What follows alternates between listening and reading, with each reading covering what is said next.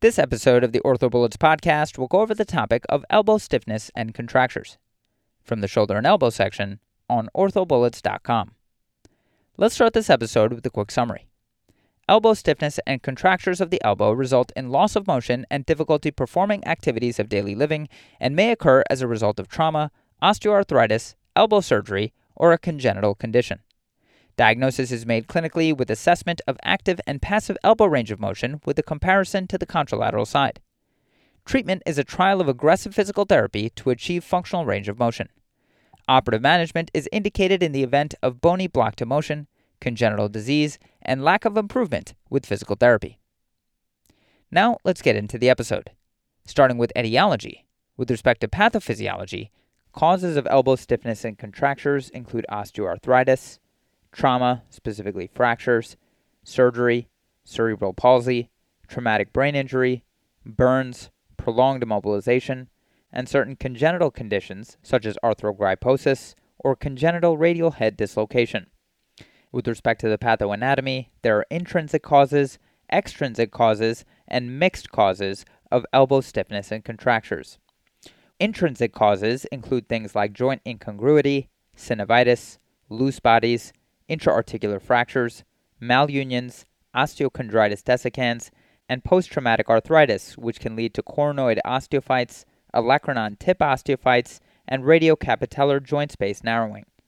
Extrinsic causes include formation of eschar following a burn, heterotopic ossification, adhesion slash contracture of the capsule, and ligament contractures, specifically scarring of the posterior oblique portion of the medial ulnar collateral ligament. Again, ligament contractures are extrinsic causes, specifically scarring of the posterior oblique portion of the medial ulnar collateral ligament, and this has been a tested point on past exams. With respect to mixed causes, that is, intrinsic plus extrinsic causes, keep in mind that late effects of intrinsic conditions can lead to extrinsic stiffness. Now, let's go over some relevant anatomy. Specifically, we'll talk about range of motion, elbow ligaments and biomechanics, as well as nerves. With respect to range of motion, functional motion again is between 30 degrees to 130 degrees, that is extension to flexion. As we just mentioned, most activities require a 100 degree arc of motion at the elbow to be functional. A 30 degree loss of extension is well tolerated by most patients. Functional motion also involves 50 degrees of pronation and 50 degrees of supination. So again, 30 degrees to 130 degrees of extension to flexion and 50 degrees of pronation as well as 50 degrees of supination is required for functional motion. With respect to elbow ligaments and biomechanics, the primary ligaments of the elbow include the medial ulnar collateral ligament, the radial collateral ligament, and the annular ligament. Again, the primary ligaments of the elbow include the medial ulnar collateral ligament, the radial collateral ligament, and the annular ligament. The medial ulnar collateral ligament has two bundles, the anterior bundle and the posterior bundle. The anterior bundle is the most important stabilizer to both valgus and distraction forces. With respect to the posterior bundle, this is the posterior oblique portion of the medial ulnar collateral ligament. With respect to nerves, the proximity of the ulnar nerve to the elbow joint places this nerve at risk if the joint is contracted. Again, the proximity of the ulnar nerve to the elbow joint places it at risk if the joint is contracted.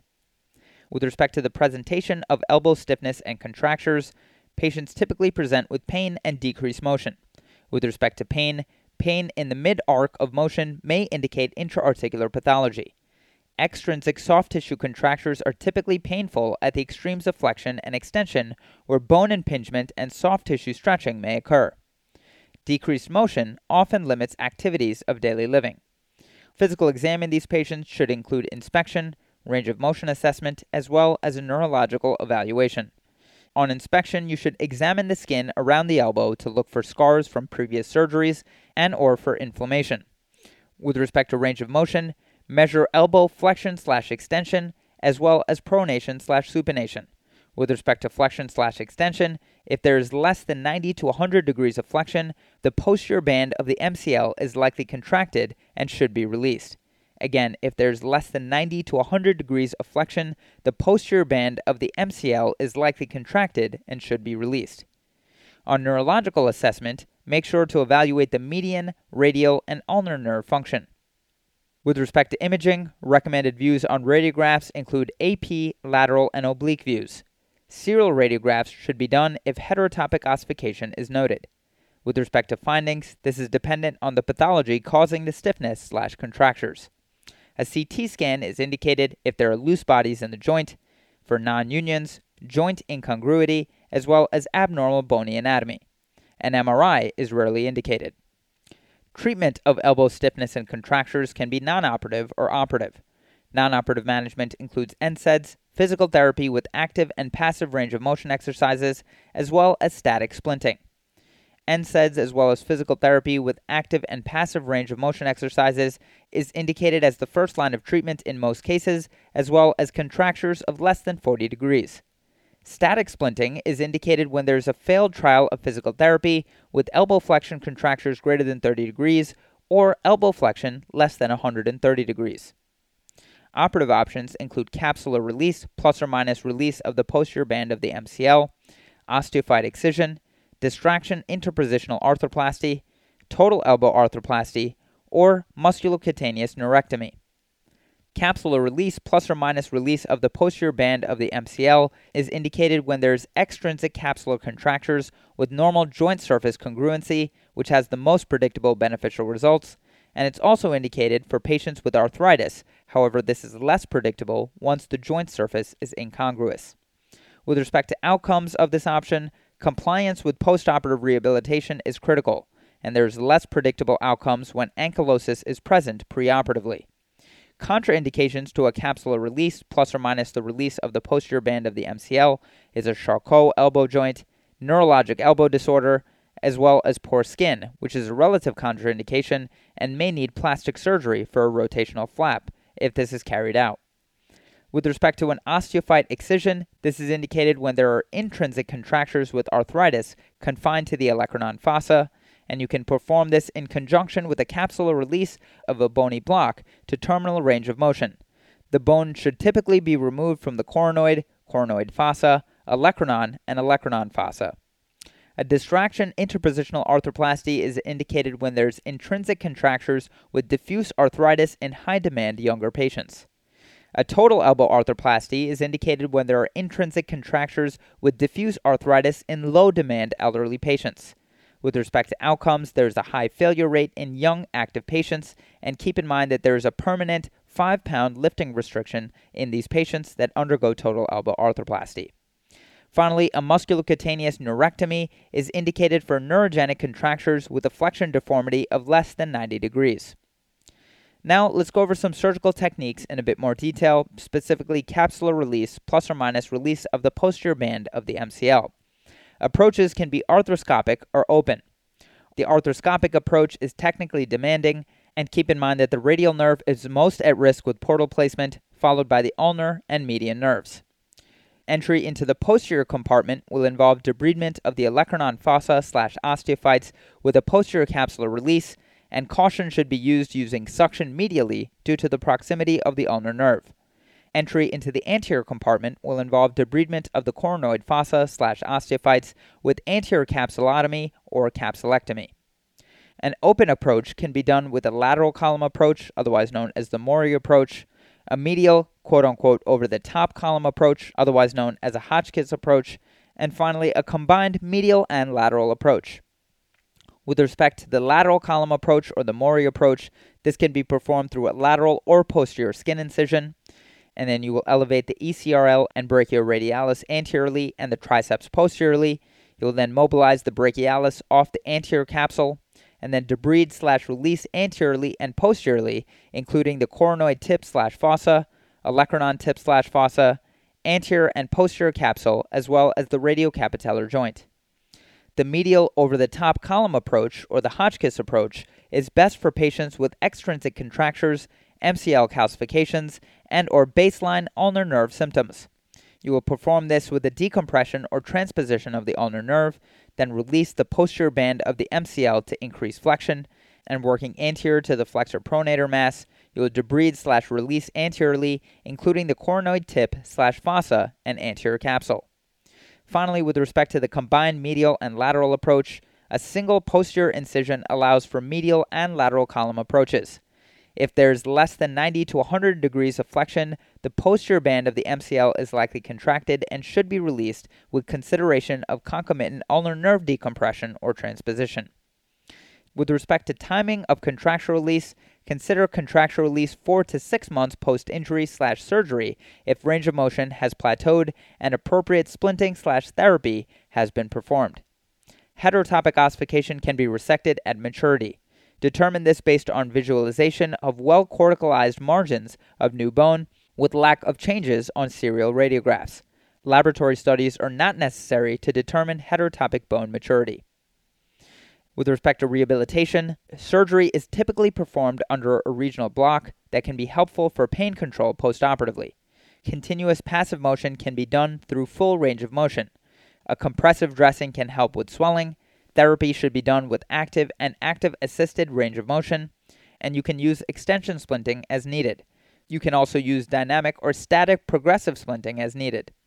With respect to outcomes, improvement in range of motion can be variable, and most patients will retain two thirds of the motion gained at the time of surgical release. Some surgical complications to be aware of include postoperative heterotopic ossification, transient ulnar neuropraxia, ulnar nerve damage, and recurrent contracture. Postoperative heterotopic ossification may be treated prophylactically with low dose radiation therapy or indomethacin.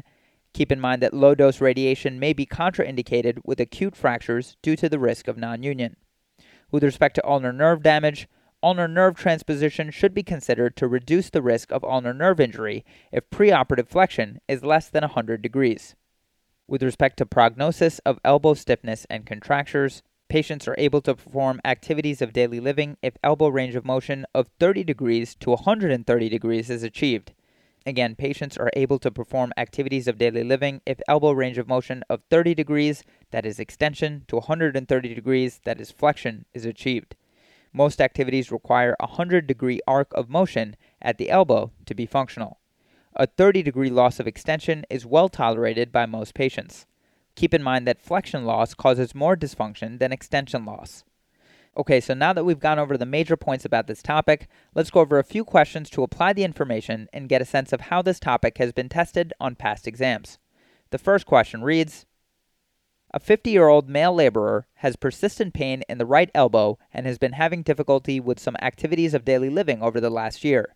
He has not seen any progress after three months of using the extension splint from his ulnar nerve transposition 10 years ago. He currently denies numbness or tingling in the fourth and fifth digits and has a negative Tinel's at the elbow. His elbow range of motion is 45 to 110 degrees of flexion slash extension and 130 degrees of total pronosupination. Which of these factors is a relative contraindication to arthroscopic release? And the choices are 1. Age over 40 years, 2. Male gender. 3. Osteophyte formation in the ulnohumeral joint. 4. Prior ulnar nerve transposition. And 5. Heavy labor occupation.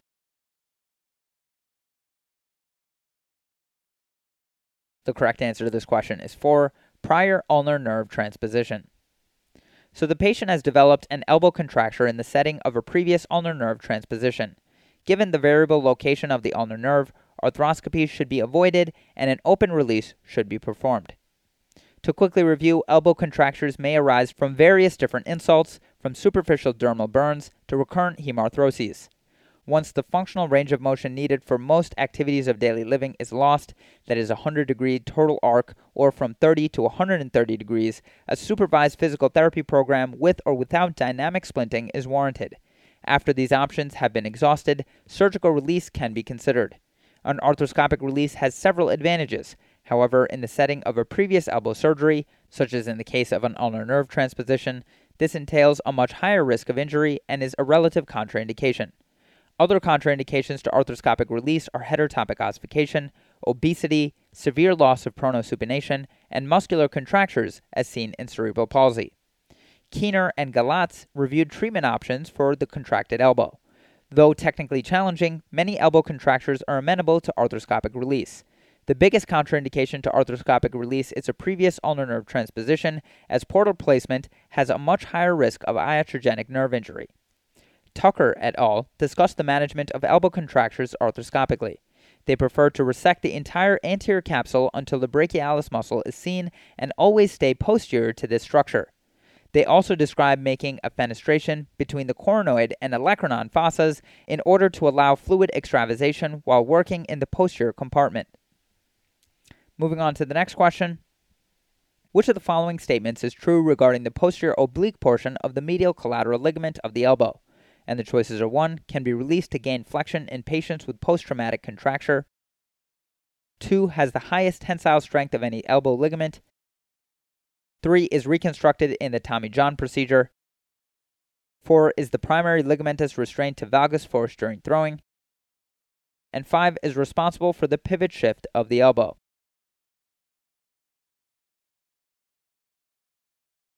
The correct answer to this question is 1 can be released to gain flexion in patients with post traumatic contracture. So, addressing flexion in a post traumatic contracture of the elbow requires releasing the posterior oblique ligament, or band, of the medial ulnar collateral complex. To quickly review, the medial ulnar collateral ligament is one of the primary static stabilizers of the elbow and is composed of three parts anterior, posterior, and transverse. The MCL provides resistance to valgus and distractive stresses. The anterior oblique fibers of the anterior bundle are the most important against valgus stresses. The posterior bundle is involved in elbow contractures, and releasing it can yield significant flexion gains without creating valgus instability. Morrey et al. performed a pilot study on four specimens and found the valgus stability is equally divided among the medial collateral ligament complex, anterior capsule, and bony articulation in full extension, whereas at 90 degrees of flexion, the contribution of the anterior capsule is assumed by the medial collateral ligament, which provides approximately 55% of the stabilizing contribution to valgus stress. Regan et al. was a subsequent study by the same group that found the posterior medial collateral ligament was taut only when the elbow was in a flex position. Among the collateral ligaments, the anterior was the strongest and stiffest. Of note, using present terminology, these would be referred to as the posterior oblique and anterior oblique portions of the medial ulnar collateral ligament complex. Wada et al. reported a series of open medial releases for post traumatic elbow contracture and found scarring on the posterior oblique bundle in all cases. Large increases in flexion were achieved by releasing this structure and the capsule without the need for a lateral incision in most cases. And moving on to the final question Static progressive turnbuckle splinting is most appropriate for which of the following patients? And the choices are 1. Three months after ORIF of a distal humerus fracture with a flexion arc of 45 degrees to 100 degrees with no further improvement with physical therapy. Two, four weeks after non operative treatment of a displaced radial head fracture with block to supination. Three, one week after simple elbow dislocation with flexion arc of 10 degrees to 140 degrees. Four, presence of extensive heterotopic ossification after a complex elbow dislocation with associated ankylosis of the joint. And five, immediately after elbow arthroscopy for loose body removal and debridement.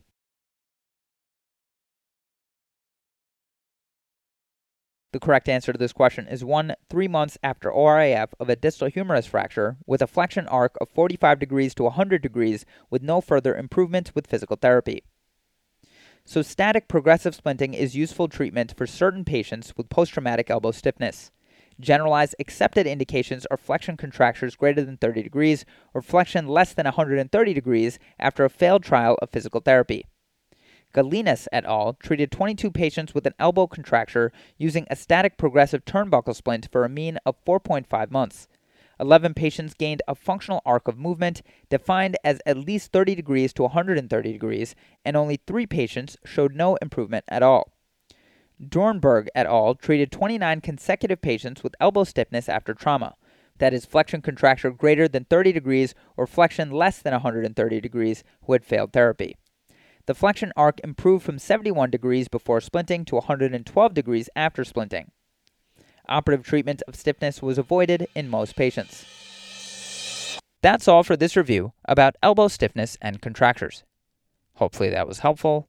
This is the OrthoBullets podcast, a daily audio review session by OrthoBullets, the free learning and collaboration community for orthopedic surgery education.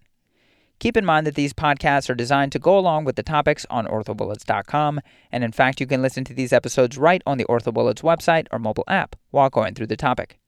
If you've gotten any value from the OrthoBullets podcast so far, please consider leaving us a five star rating and writing us a review on Apple Podcasts or Spotify. It will help us spread the word and increase our discoverability tremendously. Also, if you aren't already, be sure to follow OrthoBullets on Facebook, Instagram, Twitter, LinkedIn, and YouTube for daily high yield content. Thanks for tuning in. We'll see you all tomorrow, right here on the OrthoBullets podcast.